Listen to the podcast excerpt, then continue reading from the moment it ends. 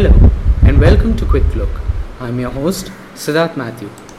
India's COVID 19 caseload rose to 81.84 lakh, with October registering nearly 30% decline in both new deaths and cases as compared to September, while total recoveries surged to 74.91 lakh people. The total coronavirus cases mounted to 81 lakh 84,082 cases with 46,963 new infections being reported in a day.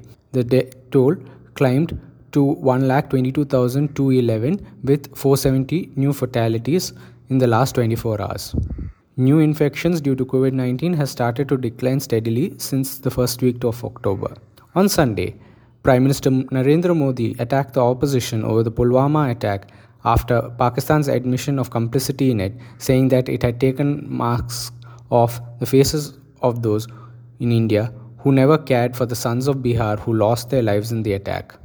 Modi also berated the RJD Congress combine in Bihar, calling it an alliance of two crown princes whose sole concern was to protect their respective thrones. On Sunday, Super Typhoon Goni weakened after passing through the southern part of the Philippines with officials reporting at least four deaths, power supply outages, infrastructure damage, and flash floods.